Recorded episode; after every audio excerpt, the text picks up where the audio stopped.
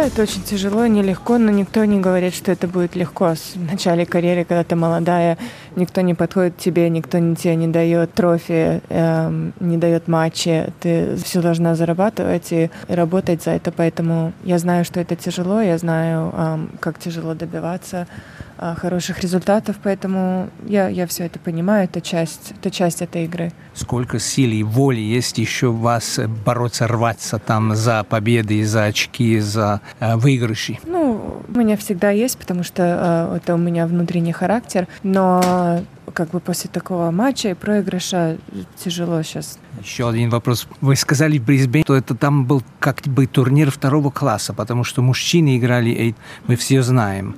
И капитан России Марат Сафин, капитан Болгарии Григорий Димитров.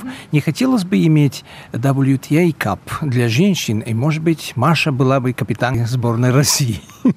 Я, я не знаю, в будущем, если это будет, но я слышала, что они хотят это mm. сделать, и если будет возможность, то казалось, что всем было интересно. Ну, конечно, это, когда играешь за страну, э, намного более эмоций, и, как и Новак сказал, что это физически и эмоционально намного было тяжелее неделя, неделя чем, чем он обычно в эту неделю играет. Ну, посмотрим. Всего доброго. Ни пуха, ни пера.